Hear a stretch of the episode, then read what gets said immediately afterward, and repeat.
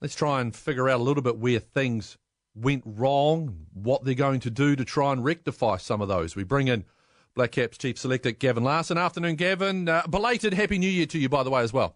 Yeah, hello, Nigel, and, and same to you and your listeners. Okay, look, we've said it in opening, incredibly disappointing series. First of all, as you were looking at it and watching it unfold, where do you believe certain things unravelled?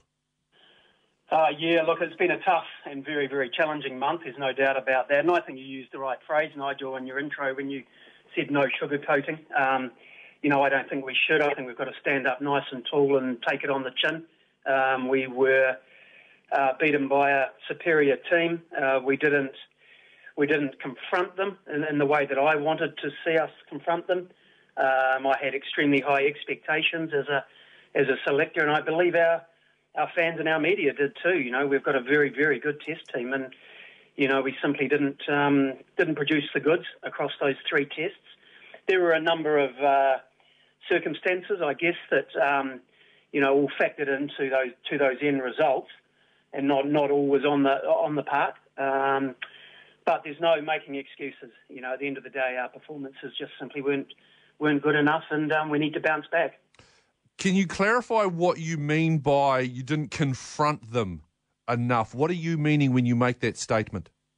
Yeah, I, I guess I look primarily from a batting point of view to see, you know, the performances of our top seven, who I believe are yeah, an exceptionally good top seven. I mean, all of them were, you know, averaging, you know, around the 40 mark, if not in excess. And, um, you know, someone like, and I'm sure we'll talk about him, Jeet Raval, um, and his, you know, his, his troubling times too. You know, it wasn't that long ago that he was pushing towards a test average of 40. So, you know, I, I think, you know, look, let's face it, first of all, we, we were up against a very, very good Australian attack. They were relentless.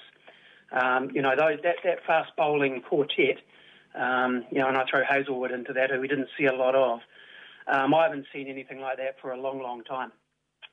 Um, but I think they exposed our um, our techniques at time, um, and I think when I looked at someone like Tommy Blundell's performance in the second innings at, at Melbourne, I found myself wondering, you know, why the rest of the guys um, hadn't produced similar performances that showed that sort of character, uh, resolve, and uh, no lack of technique. In hindsight, then, you talk about, you know, the uh, the squad of 15. Do you still believe that you selected, with the benefit of hindsight, the right 15 man squad, or should the selectors have waited until after the England series before naming the squad to go to Australia? No, we were very comfortable with naming the, the, the 15 for the um, for the five tests. You know, we were approaching it, Nigel, in terms of a, almost a, a campaign. You know, if we were taking 15 offshore um, you know, that, that's the way we, we operate. You know, what I'd stress is that nothing ever precludes the selectors, you know, to make changes to, to the 15. You know, if we really felt we wanted to make a change, um, or two, um, or more, at the end of the, uh, the England two tests, then, um, then we would have strongly considered that. Um, but we felt we had the right 15. We felt we right, had the right mix and the right balance um, for you know what we were going to confront. And Look, as you say, you know, hindsight's a marvellous thing, and and given the way the tour did unfold, um, you know, you do tend to look um, with with greater scrutiny now as to, um, you know, would we have done things a little bit differently? But look, I honestly look back at it, and I, I, I believe we would have gone down the same path.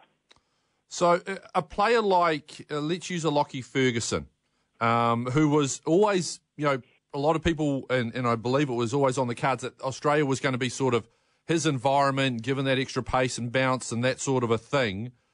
Then is there would there have been a really good case to at least given maybe that second test uh, against England, given that there was no warm up games in Australia? I, I, guess should you have used maybe someone like him and rested um, maybe a Tim Southee or someone in that second test? Are those the sort of things now when you look back and are those the things when you move forward now, you'll maybe have a little bit more of a deeper thought about?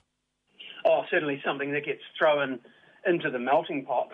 Um, look, Lockie was a big part of our, our planning for, for that Aussie series, and look, I was just so bitterly, bitterly disappointed when, um, you know, his calf went early in that test, and and we lost him. He was ready. He was, um, you know, our, our support staff have worked brilliantly around him from an S and C and bowling loading point of view. Yes, he hadn't had the the miles out in the middle in Test match cricket, but we all firmly believe that he was ready to go. He's been an incredibly durable athlete, Lockie.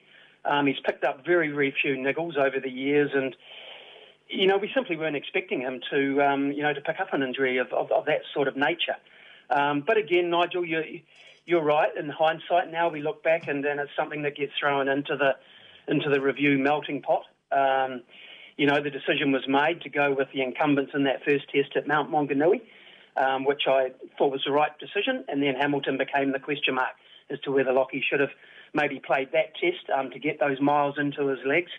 Um, but look, um, you know, we didn't go down that path, and um, you know, now we can all reflect and look back and, and, and I guess question that. Talking with uh, Gavin Larsen, Chief Selector for the Black Caps, looking back at the Australian series, and we are going to look ahead very shortly as well to uh, the Indian series too. You, mentioned a couple of, uh, you mentioned as well as on-field some some off-field. I guess a lot of people have been saying, look, why weren't they over there playing a warm-up game or that sort of thing? Now, I'm not sure if this is your department, Gavin Larsen, but at any no, point, was, what, what, so was there? Is it something that the selectors that the team would have preferred and I mean, is it just about dollars and cents and people not wanting to, to pay the money to put those sort of things on? Do you have oh, any look, idea? I won't, I won't, go down that path because it's a, um, it's, a, it's, a, it's a really tough one, Nigel. There's yeah. a lot of cricket that is played around the world now. It's a conveyor belt. Uh, my personal opinion, and I'm looking big picture here, is that there's there's too much cricket played, and the, the expectations are too great on all cricketers, international cricketers around the world, and um, you know, scheduling for me is the number one priority, you know, for the ICC and all the all the boards around the world um, to try to address this. Uh, you know, the number of games we expect our cricketers to, to play. You know, we want them to all step foot on the park and play at the highest level, and we expect performances from them on a consistent basis. But you know, burnout is always you know sitting just just around the corner, I believe.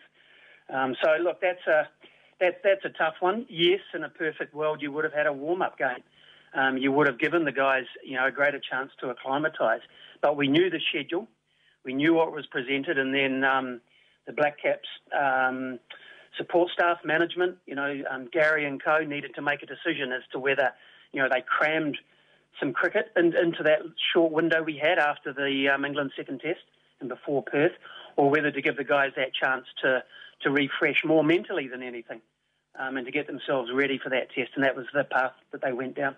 All right, let's look ahead now. You've got an Indian series coming up very shortly. Are there any obvious changes that you would be looking to make for the Indian series? And, and are you still confident that the selection policy, the selection process that you and your fellow selectors go through is where it needs to be at? Yes, uh, yeah, very, very. I'm very confident in that, and you know, we've had reassurance from New Zealand cricket over the last um, couple of days as well that, you know, they're very comfortable with where we're at. We're not wanting to knee jerk in any way.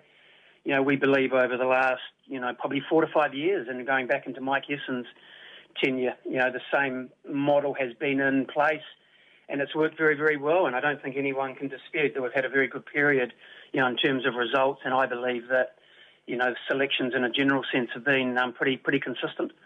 Um, and and I don't think there's been you know too too many issues. There's always debate and you know and and, and a lot of a, a lot of emotion and, and, and thoughts from the from the public and the media, and that's that's just the way selection is. Um, but I think the results sort of speak for themselves. Um, that was a tough month, and you know we do review, and we have done that over the last few days. I had a whole day with, with Gary yesterday talking through selection and starting to you know work through the Indian selection process, and even to crystal ball gaze out even further, um, you know, we've got a T20 World Cup very firmly on the radar now, a year away, um, or less than a year, um, and that's becoming a focus too. So, yep, it doesn't stop, that's for sure. Gavin, how hard is it to select a test team when the predominance of cricket being played back home is the short form? Uh, yeah, look, it's not it's not helpful in, in the respect that when we're trying to draw from our domestic pool in the event of, um, you know, injuries or illness, which we saw in, in Australia, you know, that we are looking to pull white guys who are playing white ball cricket. But, you know, what I always stress to people, Nigel, is, is you know, in this professional environment, I'm finding our players do adapt. Um, you know, pretty quickly and pretty efficiently now between between the formats. Um, they do it. They do it very very well, um, and that's just it's just the nature of the beast. But again, I, I guess I bring that back um, to scheduling. It's an incredibly complex subject, and even how our New Zealand cricket, you know, operations team have to pull the schedules together for a for a domestic summer. It's it's a it's a very very difficult task. The Devlin Radio Show. Call 0800 80 1080 now. That was Black Caps Chief Selector Gavin Larsen.